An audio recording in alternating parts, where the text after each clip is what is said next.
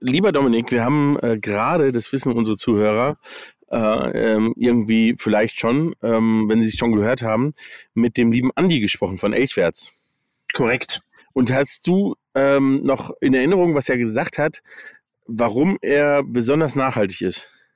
Weil ähm, für jede Kanureise, die bei ihm gebucht wird oder bei Elchwärts gebucht wird, wird ein Baum gepflanzt. Ah, sehr schön. Weil ich habe heute äh, zwei Gäste mitgebracht, äh, und mit denen wir über was reden können, als Alternatividee zum Baum. Okay, ich bin gespannt. Also was aber äh, würde ich sogar mit meinem Laien ähm, oder Geständnis oder oder oder Wissen oder was auch immer, äh, auf jeden Fall würde ich davon ausgehen, dass das, was die beiden zu bieten haben, auf jeden Fall noch viel wirksamer ist, als einen Baum zu pflanzen. Nichts gegen ich Baumpflanzen, aber ich glaube, das ja. wird ein spannendes Thema. Wollen wir da anfangen? Ja, lass uns mal anfangen. Ähm, euch da draußen und uns und auch mir eingeschlossen, weil ich mich äh, gerade nur ganz, ganz kurz äh, informiert habe. Ich bin sehr gespannt, was heute dabei rauskommt. Also viel Spaß. Ja, sehr schön. Viel Spaß. Herzlich willkommen. Vans and Friends, der Podcast rund um Caravaning, Vanlife und Outdoor. Präsentiert von Caravan und Co. Der Messe für Caravan und Outdoor im Norden. Gut, also ähm, ja, ich würde sagen, wir, bevor ich jetzt den Namen von euch sage, ähm, stellt euch doch einfach mal selber vor. Interessanterweise ist es diesmal so, das haben wir auch noch nie gehabt. Wir haben schon oft einen Podcast-Gast zu zweiten Mal da gehabt, aber dass wir zur Hälfte nur einen Podcast-Gast zu zweiten Mal da haben, nämlich der liebe Alex Cornelsen, war schon mal bei uns, ist heute wieder da und hat aber noch jemanden mitgebracht. Erzählt doch mal. Hallo, ich bin der Alex. Äh, ich war mal der Busbruder auf Instagram. Jetzt äh, war ich ein Jimny und darf mich so nicht mehr nennen. Hallo, ich bin Anni äh, und ich bin die Begleitung. Fertig. Sehr gut. Also der, der Jimny Bruder und die Jimny Schwester sozusagen. Ja. Sehr schön. Ja, ihr seid aber unter einem ganz anderen Titel unterwegs. Ähm, und zwar ähm, habt ihr einen Account auf Instagram und äh, das ist ja heutzutage so immer das Erste, weil ähm, ihr wisst ja, bei uns in der Community ist es so, man kennt keine Namen mehr, sondern man kennt nur noch Accountnamen. Also sagt man hier, hör mal, kennst du den Herbert? Und dann sagst du, nee, Herbert kenne ich nicht. Und sagst du, ja, der heißt hier Busbruder. Ach so, der Bus, ja klar, natürlich kenne ich den. Ne? Und bei euch heißt, heißt der Account Mission to Marsh. Und jetzt hoffe ich, dass ich es richtig ausgesprochen habe. Nicht to Mars, sondern to Marsh. So, ähm, was steckt da dahinter? Boah, da gehst ja richtig in die Vollen. Äh, ganz einfach. Wir haben das Thema Na Naturschutz oder Nachhaltigkeit gerade angesprochen mit den Bäumen. Wir haben ein anderes Thema und das ist Moorschutz. Da gehen wir rein, reden schon noch gleich drüber, warum wir eigentlich Moorschutz machen. Und wir haben sehr lange darüber nachgedacht, wie nennen wir die ganze Kiste eigentlich, bis wir eine Agentur gefunden haben, die das für uns übernommen hat.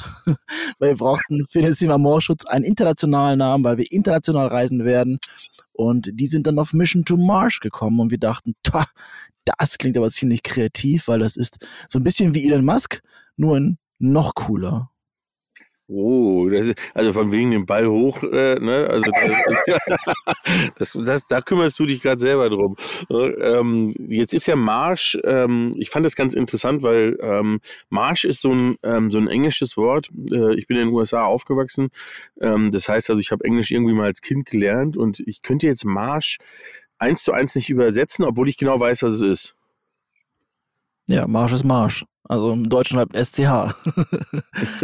ja, aber was ist, ähm, äh, gibt es die eine Übersetzung, die ihr hernehmen würdet, wenn euch jemand fragen würde, was heißt das auf Deutsch? Nein, also wie gesagt, Marsch ist Marschland. Äh, willst du erklären, was genau ein Marschland ist? Nein. Also, generell geht es bei uns, ähm, weil wir im deutschen Raum, aus dem deutschen Raum kommen, um Moore, um Feuchtgebiete, also Moorland. Da gibt es Hochmoore und Niedermoore. Und es gibt aber noch viel, viel mehr Feuchtgebiete, im Englischen ist es Wetlands, die äh, CO2 speichern, die super wichtig sind für unseren Planeten. Und dazu gehören Swamps, also Sümpfe, Mangroven, Mangrovenwälder und auch eben Marschland. Und Marsch ist im Prinzip äh, Feuchtgebiete oft in Küstennähe. Also Küstenüberflutungsgebiete. Habt ihr bei euch in Bayern nicht, aber hier in Deutschland, Schleswig-Holstein gibt es das ganz viel. Und das ist entsprechend eine sehr, sehr spannende Gegend, auch äh, sowohl für unsere, unsere Klimabilanz als auch für die Natur und Umwelt. Okay. Ähm, das fand ich jetzt gerade sehr schön, weil du gesagt hast, das habt ihr in Bayern nicht, aber bei uns hier in Deutschland. oh, das muss ein freudscher Versprecher gewesen sein. ja, ja. okay.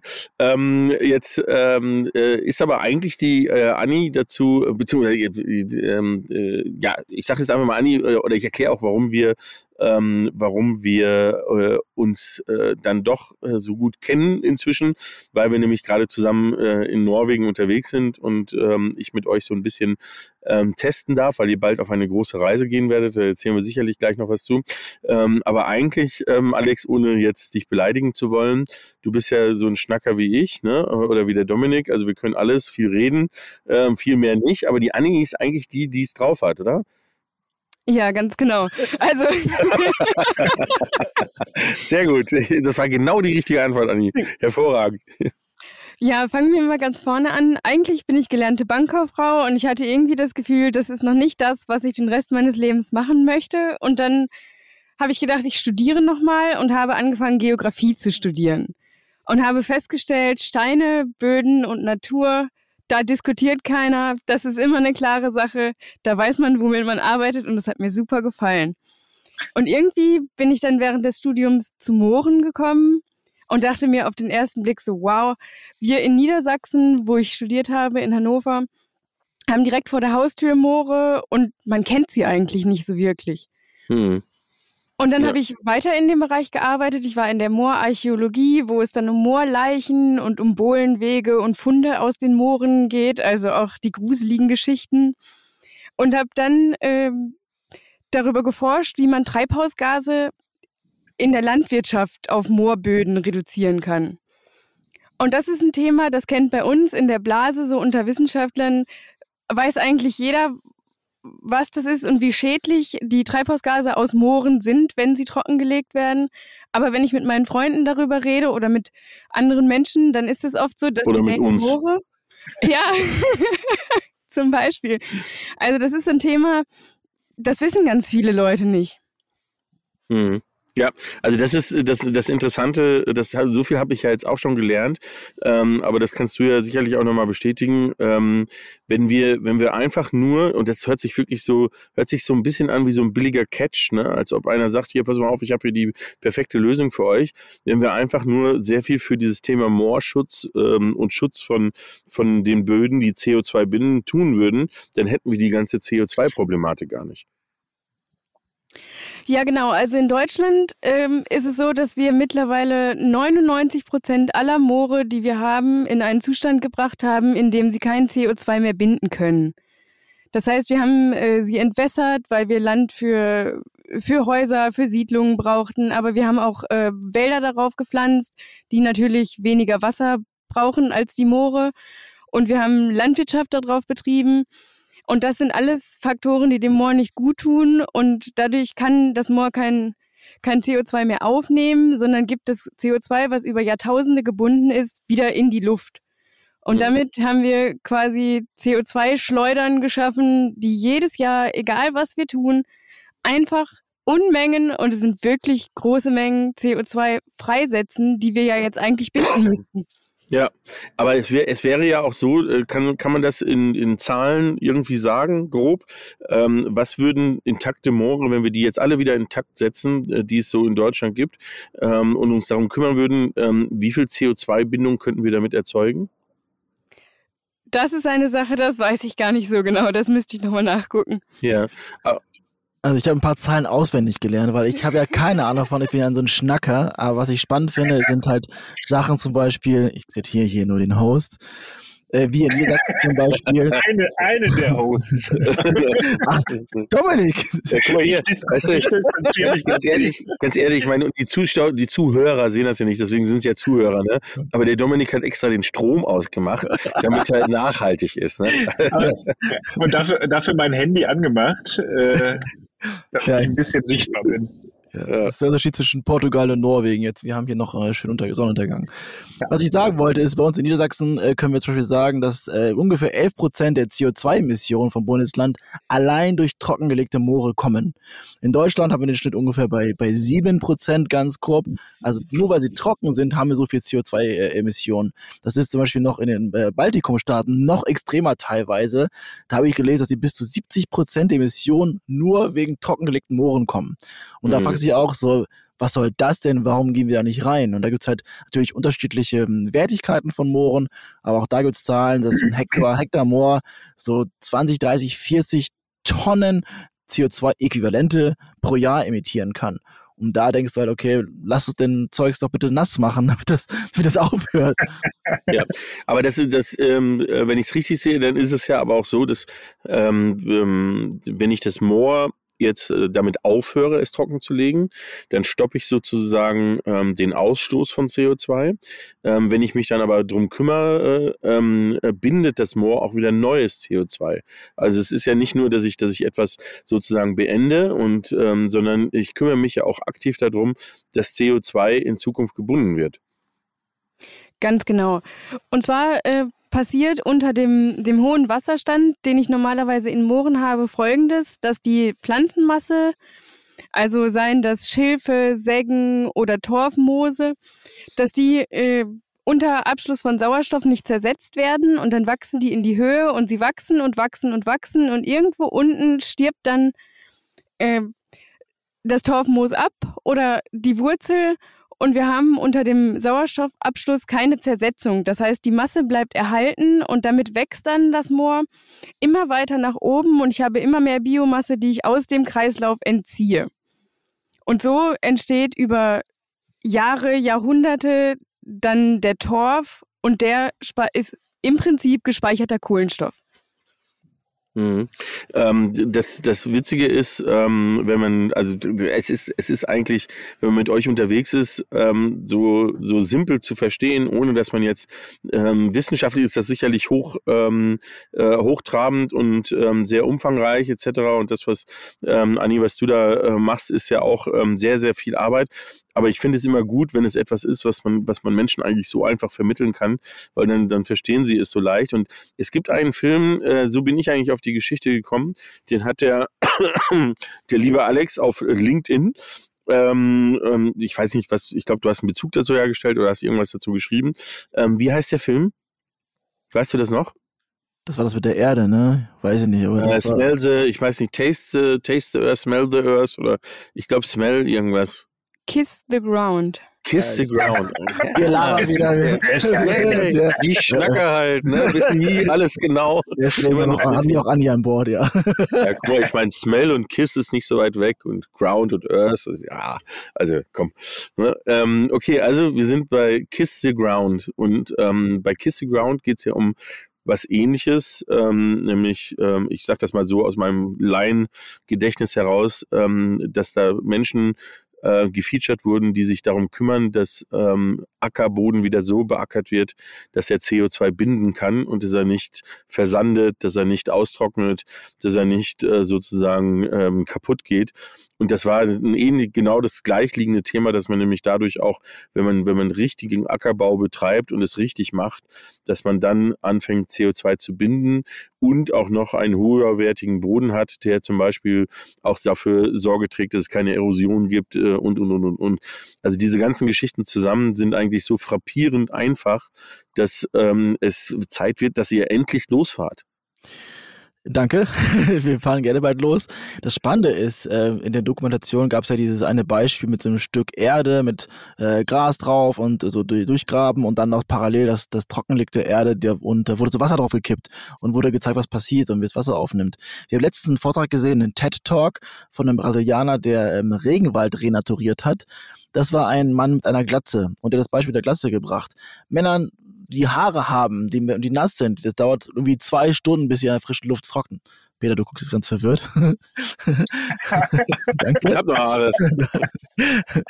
ähm, aber wenn du halt äh, eine Glatze hast, die ist ja sofort trocken und wenn die nass wird, das Wasser fließt ab und du verbrennst dich und und und. Also die ganzen Kon Konsequenzen hast du auf der Erde genauso.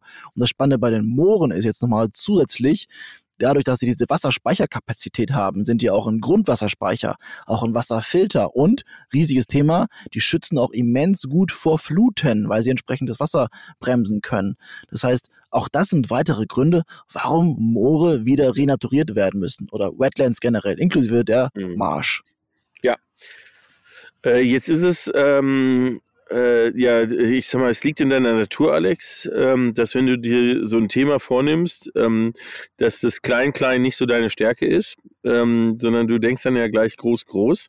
Ähm, erzähl doch mal, oder vielleicht, nee, lassen wir, lassen wir die Anni mal erzählen. Ähm, Anni, was habt ihr vor? Was wollt ihr jetzt machen äh, in den nächsten Monaten oder Jahren?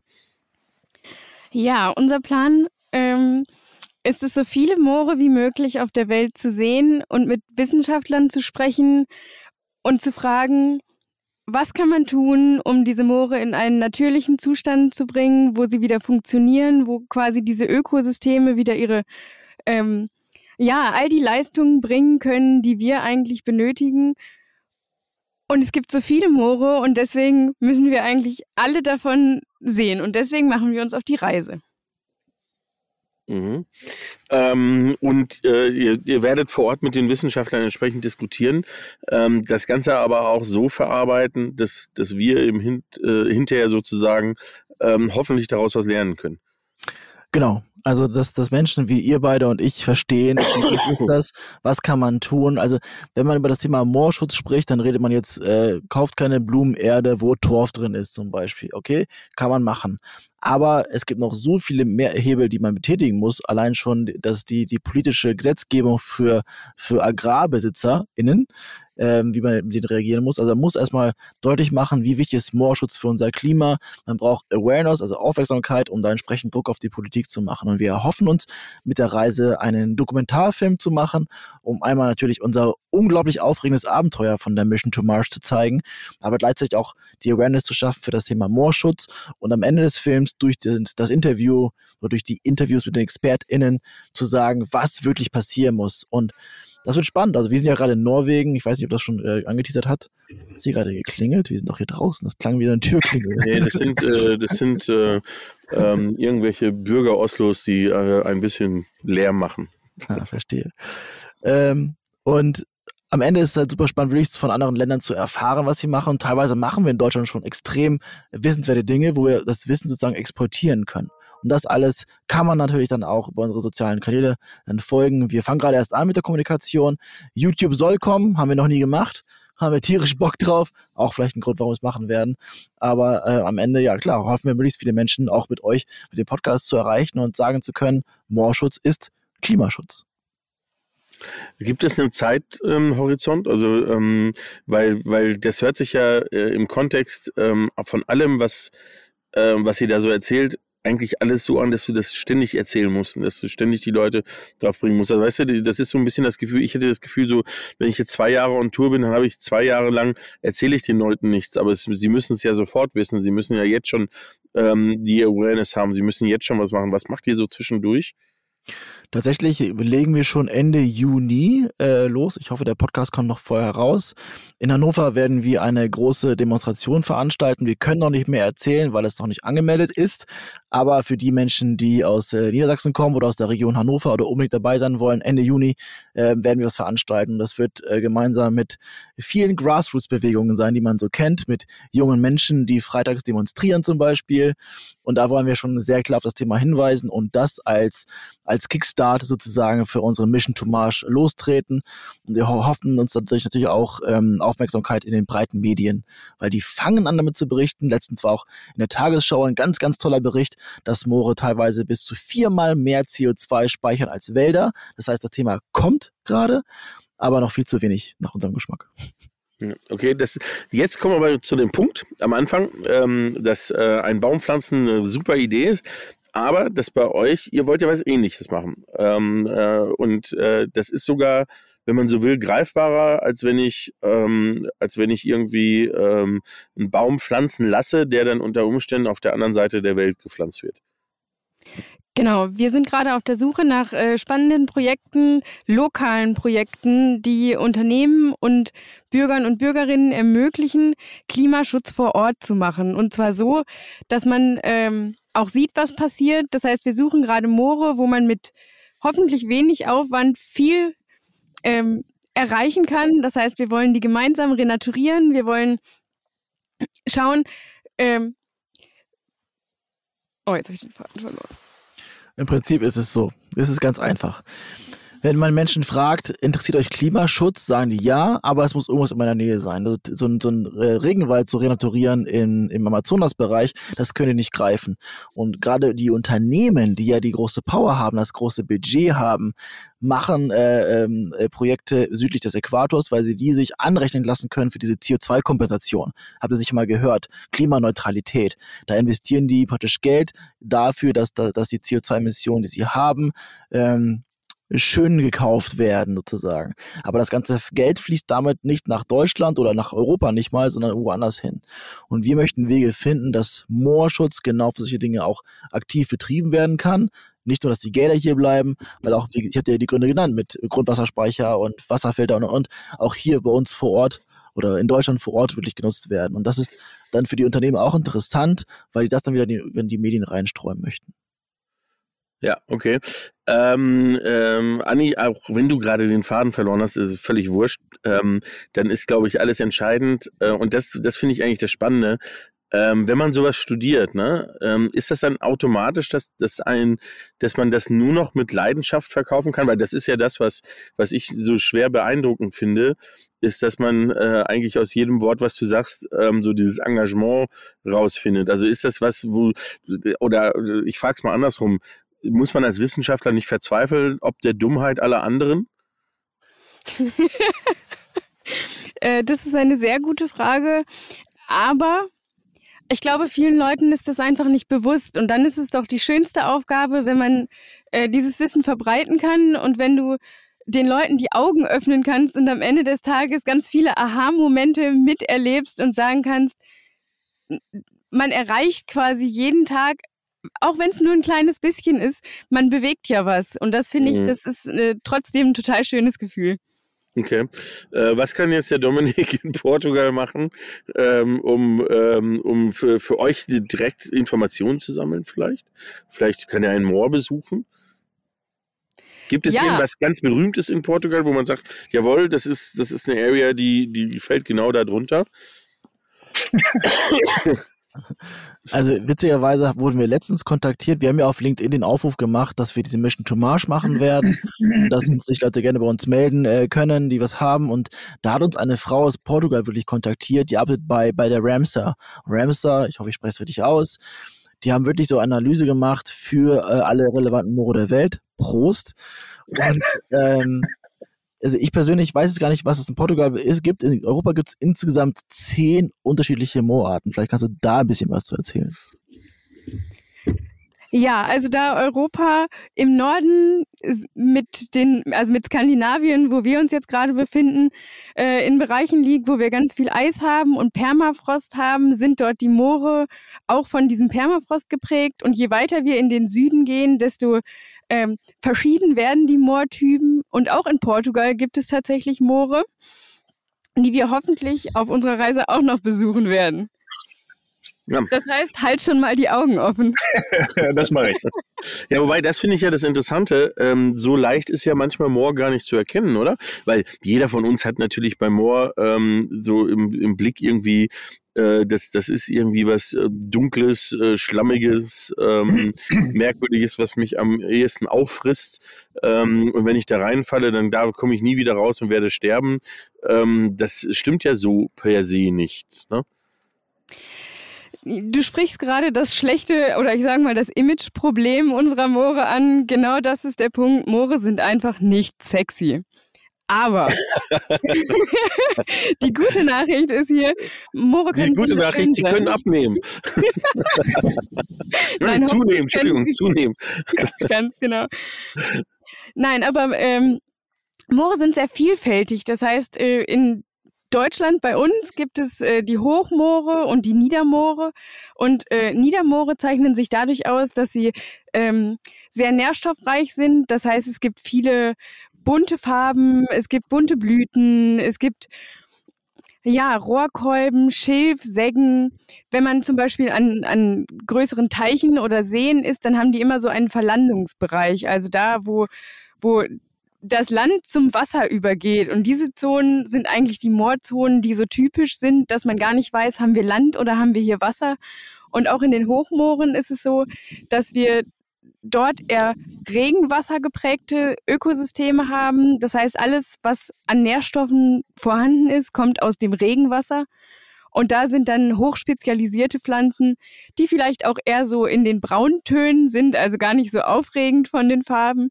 Aber es ist von der Stimmung her total schön und du hast ganz viele Tiere und mh, mm, ja, du hast halt, du bist halt völlig raus aus diesem Land, was du oder aus den Bereichen, die du sonst kennst, und du bist dann in diesem mystischen Bereich. Mhm. Es gibt ja den Kranich, der ist ja durchaus bekannt für das Thema Moorschutz.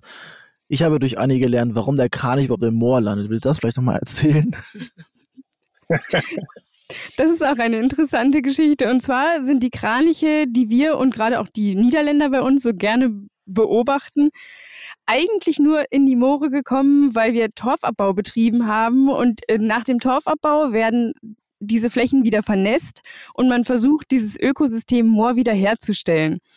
Und der Kranich, der, der hat es gerne nass und der Fuchs kommt nun mal nicht gerne in diese nassen Gefilde und deswegen schlafen die Kraniche in den wiedervernässten Bereichen häufig, weil sie dort eben vor dem Fuchs geschützt sind.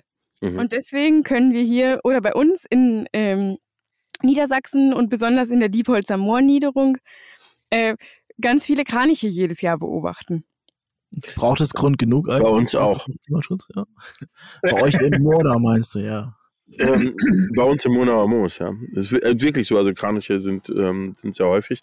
Ähm, und allgemein glaube ich auch, dass ähm, wir haben sehr, sehr umfangreiche Vogelwelten sozusagen im Monauer Moos bis hin zu ähm, großen Brutgebieten, die in, den, äh, in dem Moosbereich auch sind. Ähm, also von dem her schützen sich da offensichtlich ein paar Vögel mehr noch ähm, äh, zu dem Thema. Aber finde ich interessant, dass, ähm, dass der arme Fuchs da äh, leer ausgeht. Ist ja ganz gut so. Ich habe ich hab mir jetzt so zwischendurch, weil ich tatsächlich letztens im Diepholzer Moor war, ähm, es ist ein, ja, ich äh, beruflich sogar, weil da irgendwas vermessen werden musste, weil das Militär und die Engländer haben da irgendwelche Stationen, die wollen da irgendwas umbauen.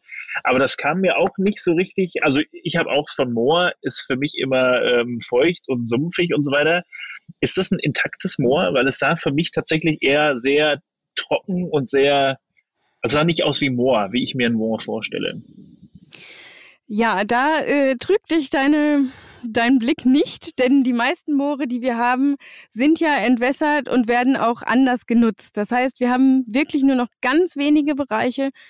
Ein Prozent, wenn man es in Zahlen nennt, ist nur noch intakt und kann CO2 binden und deswegen sieht es auch nicht mehr aus wie ein Moor in vielen Bereichen. Das heißt, du, du, du würdest es von der Landschaft gar nicht erkennen. Du hast dann Grünland, du hast Maisanbau im schlimmsten Fall für die Moore. Aber in vielen Bereichen ist es auch so, dass weil die Moore zu trocken sind, die typischen Pflanzenarten gar nicht mehr auffindbar sind. Und deswegen, äh, ja, in der Diepholzer Moorniederung, die eine der größten Hochmoorregionen äh, sind, die wir haben, ist eigentlich nicht mehr zu erkennen, wie wunderschön diese Landschaft ursprünglich gewesen ist. Mhm. Ja, Dominik, mir geht's genauso. Wir fahren oft an Strecken vorbei und sagen, oh, da ist ein Moor, da ist ein Entwässerungsgraben, da ist ein Fasan. Ich mal so, was, was? Ich, was äh, deswegen ja. wissen es die meisten auch nicht und äh, deswegen ist es so schade und es gibt ja nicht super viele so Moorwanderwege, so Moorpads. Äh, ja, dafür gibt's uns. Ähm, ist denn, ist denn, kann man grundsätzlich sagen, dass es immer reversibel ist? Also, dass ich jedes Moor wieder in Gang kriege? Das wäre schön, wenn man, naja, das wäre schön, wenn man das sagen könnte, aber das ist nicht so. Also vielerorts wurde gerade durch die Landwirtschaft und die äh, tiefe Entwässerung äh, das Moor unwiderruflich zerstört.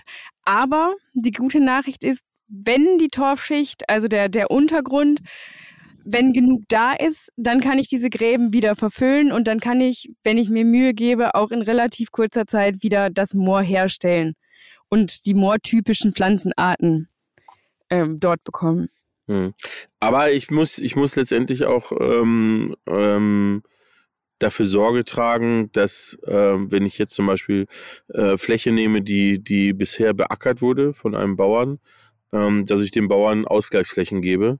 Ähm, weil die Flächen selber wird sich für den klassischen landwirtschaftlichen ähm, Bewirtschaftung wahrscheinlich nicht mehr nutzen lassen. Ne?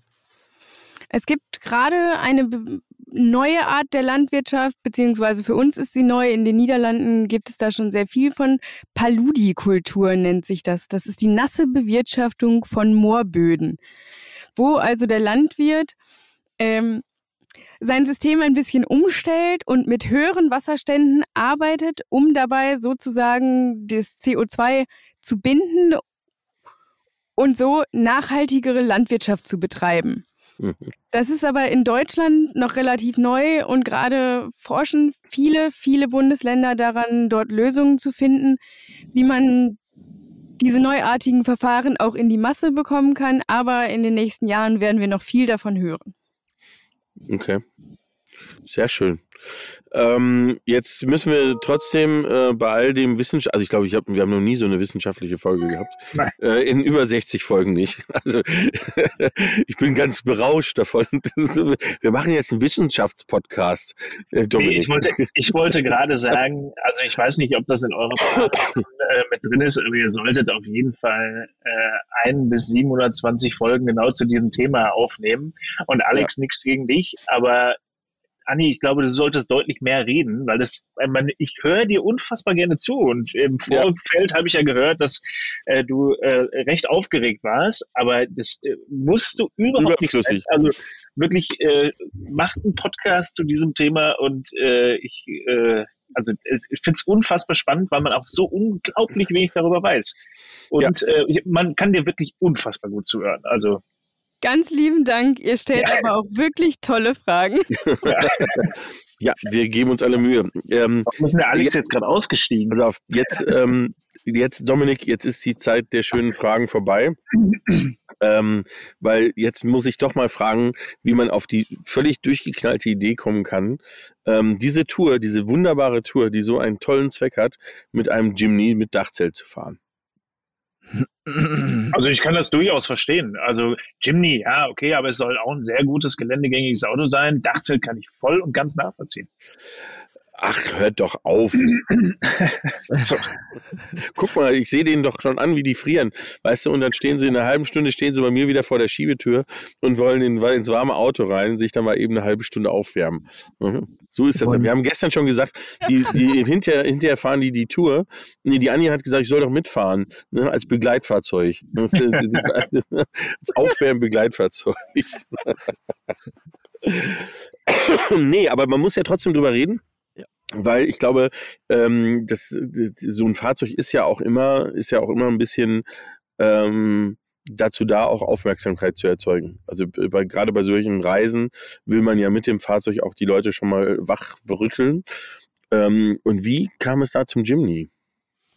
Also Peter, wir kennen uns ja schon eine Weile jetzt, ne? Was, fünf Jahre oder sowas? Also du kennst ja. mich ja noch mit dem sehr langweiligen, unsexy, grauen VW-Bus Selbstbau.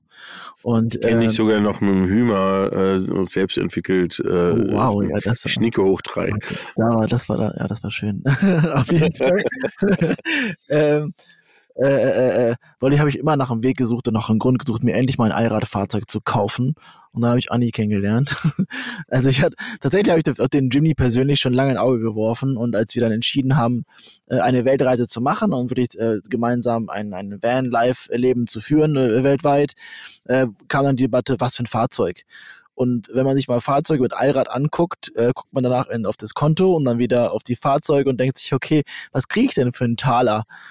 Äh, und da ist der Jimny wirklich ähm, sehr kostengünstig, äh, auch nicht billig, kann man nicht sagen, auch für die Größe äh, ist es viel Geld, aber wir wollten einfach ein neues Fahrzeug haben, weil keiner von uns kann einen Land Rover reparieren und ähm, das wäre einfach doof. Da sind wir ja. und ähm, haben uns halt viel informiert und ähm, da war einfach der Jim die, die, die Preisentscheidung und äh, Dachzelt war für mich auch neu, deswegen machen wir auch gerade diese Tour und testen Dachzelten für uns gerade. Ehrlich gesagt ist das wahnsinnig aufregend. Äh, und mit zwei Schlafsäcken geht das auch bei 0 Grad. Ich glaube, darin gewöhnen wir uns auch. Ähm, und das Fahrzeug ist tatsächlich sehr auffällig. Also, wenn man hier lang fährt zwischen die ganzen weißen Alkovenfahrzeuge und sowas, gucken alle nach dem Fahrzeug. Und ich bin sicher, wenn wir dann mal unser Instagram-Handle Mission to Mars auf das Fahrzeug befestigen, dass es entsprechend auch für die Aufmerksamkeit sorgt, ähm, dann muss nur noch Anni mit dem wissenschaftlichen Part überzeugen und da haben wir alle keinen Zweifel dran. Nein. Nein, das überhaupt nicht. Nee, also ich finde, ich finde die, die Kombination auch, wobei, also wir, wir müssen noch mal gucken. Also ähm, wir, wir haben ja gesagt, dass wir äh, auch als, als Fernsehen-Fans euch sehr gerne unterstützen wollen, dass wir auch, ich glaube, was wichtig ist, dass wir ähm, bei unseren eigenen Veranstaltungen, das nächste ist das Gates of Summer, ähm, jetzt Ende Mai ähm, euch ähm, bitte, bitte eine Bühne geben dürfen, wo ihr bitte, bitte was darüber erzählt, weil ich glaube, das, was der Dominik gerade schon richtig gesagt hat, dass, dass man da überhaupt gar keine Ahnung von hatte und auf einmal einem das wie Schuppen von den Augen fällt, das ist, glaube ich, das Entscheidende bei dieser ganzen Aktion, weil das war bei mir so, das war beim Dominik so. Ich glaube, so wird es dann bei den Teilnehmern auch sein. Und äh, wir dann sagen, wir unterstützen schon seit langem die Heldencamper, das wollen wir auch nicht beenden, weil die uns sehr ans Herz gewachsen sind ähm, äh, mit, mit äh, ihrer Aktion für, für krebskranke Erwachsene. Aber aber ich glaube, wir können alle zusammen auch das Portemonnaie durchaus doppelt mal aufmachen äh, und auch ein bisschen äh, Geld in das Thema Klimaschutz reinstecken, weil das ist mindestens genau das gleiche wert, ohne das gegeneinander aufspielen zu wollen. Darum geht es gar nicht, sondern dass wir hier zwei Themen haben ähm, und äh, das wäre schön, wenn wir so Mission to Mars die nächsten Jahre begleiten dürfen und vielleicht, jetzt komme ich zu dem Punkt, vielleicht schaffen wir es ja auch, weil der Dominik hat, mal ganz ehrlich, der Dominik war in einer Hinsicht wirklich schlauer, meines Erachtens. Ja, der hat in seinem Defender. Einer Hinsicht? Wahnsinn. Der hatte in seinem Alle Defender. Da draußen, das ist übrigens die letzte Podcast-Folge, die wir nicht zusammen aufnehmen. Ähm, der hatte, der hatte, oder hat, nee, er hat, nee, hatte, weil er ist gerade am Umbauen, ähm, ähm, aber in Zukunft wird es sicherlich wieder haben. Ähm, irgendwo eine Standheizung. Wir werden irgendwo einen Fleck finden in diesem Jimny, der euch nicht noch Platz wegnimmt, den ihr jetzt schon belegt habt, äh, und bauen euch da eine Standheizung hin und dann bauen wir da zwei Schläuche hin. Der eine geht nach innen, der andere geht oben ins Dachzelt, weil dann habt ihr Wärme und Wärme ist echt, Wärme ist beim Reisen wirklich, muss ich sagen. Mit, also Dominik, erzähl du das lieber, weil du hast im Winter das Dachzelt äh, am Nordkap ähm, äh, ausprobiert. Also letztendlich wirst du es besser wissen als ich. Definitiv. Also ich kann es nur empfehlen. Äh, ein Standheizungsschlauch, auch wenn man sich denkt, ja, so ein Zelt hält keine Wärme, aber wenn ihr so draußen minus 20 Grad habt, die Standheizung auf Volllast laufen lasst, dann habt ihr drin angenehme 0 Grad. Und das ist mit einem vernünftigen Schlafsack, wenn man von minus 20 Grad in 0 Grad kommt, ist es schon wirklich, wirklich warm. Also äh, eine Standheizung, ich will nicht mehr ohne. Und man kann vor allem, wenn es wirklich mal schlimm ist, sich einfach ins Auto verzupfen, die Heizung anmachen und ähm, ne, mal wieder sich ein bisschen aufwärmen. Also, wir sind sehr dankbar für jeden Support, äh, gerade in der Art und Weise. Wir hatten ja auch eigentlich geplant, Anschnallen jetzt nach Sibirien zu fahren, weil da sind extrem wichtige Moore. Machen wir eine andere Folge zu. Hashtag Permafrost. Ähm, aber Sibirien hat sich ja gerade so ein bisschen äh, geopolitisch ähm, verabschiedet. Mal, verabschiedet. Vielen Dank. Ähm, und eigentlich war auch der Plan, der Sonne entgegenzufahren. Deswegen hatte ich eigentlich nicht vor, hier ähm, Dachzelt zu schlafen, wenn es kälter ist als 0 Grad. Aber wir reden einfach beim Gates of Summer nochmal drüber. Ja, also ich glaube, dass ähm, ich könnte mir vorstellen, dass äh, gerade in den Bereichen, wo der Dominik auch unterwegs war, in, in Lappland oben etc., ähm, dass es da viele Gebiete gibt, die für euch wahrscheinlich interessant sind ähm, und die auch noch landschaftlich unfassbar schön sind. Also ich als Frau muss sagen, die Heizung klingt super. Nehme ich. Diskussion ja. beendet, würde ich sagen. ja, da müssen wir mal gucken. Wir haben ja, wir haben ja den Mr. Vandelbar. Äh, das nehme ich jetzt gleich mal als Aufruf. Die Mr. Vandelbar, das ist sozusagen bei den Busbastlern der äh, fachkompetenteste Referent rund um das Thema Standheizungseinbau. Ähm, der wird auch Gast sein beim ähm, Gates of Summer. Ähm, da gucken wir mal, fachsimpeln wir mal ein bisschen. Ihr habt ja das Auto mit dabei. Ne? Auf jeden Fall. Ähm, und da müssen wir halt einfach mal ein bisschen äh, rumsuchen, wo, wo was hinschraubbar ist. Und ähm, soweit ich das noch in Erinnerung habe, Dominik, haben wir auch noch eine Standheizungsbox irgendwo rumstehen. Ähm, also vielleicht fügt sich da das eine mit dem anderen zusammen. Mit ein paar Schläuchen dran außerdem. Die ist für den äh, Jimny aber vielleicht ein bisschen groß. Aber die ja. kann man ja auch ausbauen. Ja, die Standheizungsbox am Jimny, da kannst du ja. die Box selber nicht. Da, da, ah, ja, das okay. ist mir schon klar. Ja. Dann, braucht, dann habt ihr zumindest keinen Kofferraum mehr. Müsst ihr euch da keine Sorgen machen. nee, nee, aber die Standheizung, die kriegt man auch im Jimny noch gut unter. Ja, Genau, sehr gut. Überzeugt jetzt. Ja. Wird aber auch Zeit, langsam mit dieses Mikrofon zu halten. Ne? Da können wir jetzt zu dir rüberkommen wieder. Ja, jetzt äh, genau. Wir werden jetzt mal. Ähm, ich genieße gerade den Blick und ich meine, das, das Schöne ist ja, ihr genießt den Blick auch. Also der arme Dominik, dass ich das mal sagen darf, ne? Der arme Dominik sitzt in Portugal. Das muss man sich mal vorstellen. Portugal. Und wir sitzen in Skandinavien und ähm, wir haben wir haben einen unfassbar schönen Blick, oder? Ihr müsst mir das jetzt bestätigen. Bestätigt. Ja, ich, äh, bestätigt. Ich habe auch einen tollen Blick auf den beleuchteten Pool, der hier ist. Äh, oh. Aber das Land Rover? Was? genau. Ja, ja ähm, ja, ich meine, ähm, tolle Geschichte. Wir sind wie immer ähm, über unsere Zeit. Ähm, vielen, vielen Dank. Ähm, du hast es genau gehört, Anni. Ähm, das Thema Podcast-Premiere hast du jetzt hinter dir. Ab jetzt bist du Podcast-Profi. Äh, von dem her Gas geben, weil ich glaube, diese Kombination, die ihr beide widerspiegelt, das ist auch die perfekte Kombination. Ähm, der Mr. Rampensau äh, so wie wir ihn kennen und, ähm, und dazu ein bisschen Fachkompetenz hilft immer äh, und dann auch noch so eloquent vorgetragen. Ähm, das ist eigentlich das äh, perfekte Pärchen für das Thema. Ähm, und ich freue mich drauf, dass ihr beim Gates of Summer dabei seid. Ich bin sehr gespannt, wie da die erste Präsentation ähm, erfolgen wird. Ich freue mich auch darauf, dass der Alex sich bereit erklärt hat, überhaupt das Gates of Summer zu moderieren mit der Barbecue Challenge, mit dem Van Builder Award und alles, was damit zu tun hat. Der Herr Krause hat sich ja vorgenommen, einfach einen Tag länger als das Gates of Summer im Urlaub zu bleiben.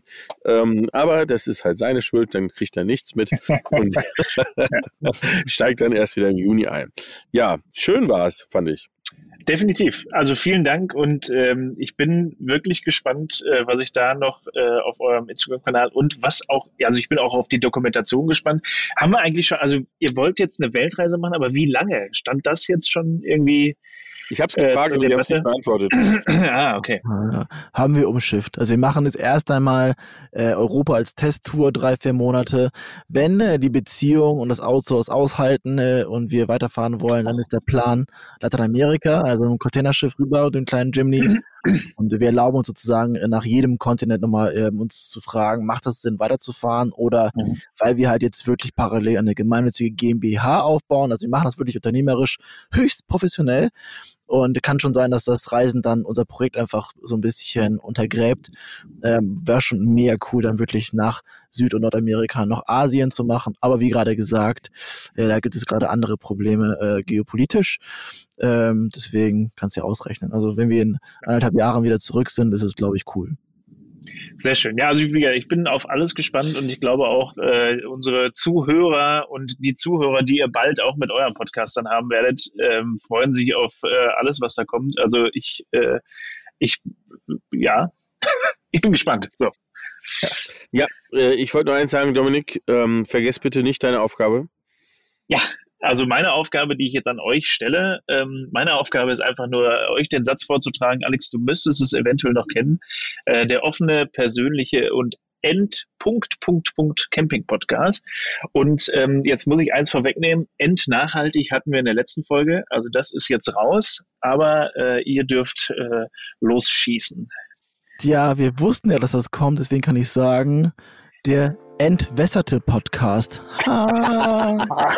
Der offene, persönliche und entwässerte Camping-Podcast. Ja, Hat die doch nicht, oder? Hat die doch noch nicht. Ja. Nein, das nee, also, äh, nicht. So viel Grips im Spruch hatten wir schon lange nicht mehr, muss ich sagen. Ja, sehr gut. Cool. Hervorragend. Ähm, ja, wie immer ist es so, dass, äh, liebe Zuhörer, wenn ihr Lust und Laune habt, lasst ein Abo da.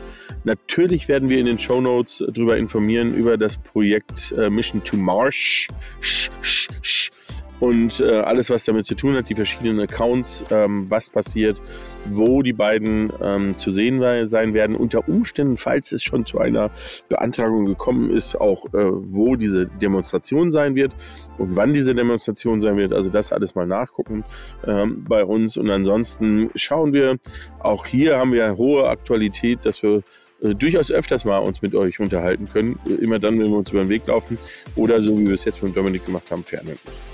In diesem Sinne wünsche ich euch einen schönen Abend. Ich genieße jetzt den Ausblick. Der ändert sich, glaube ich, nicht. Ich muss einfach sitzen bleiben.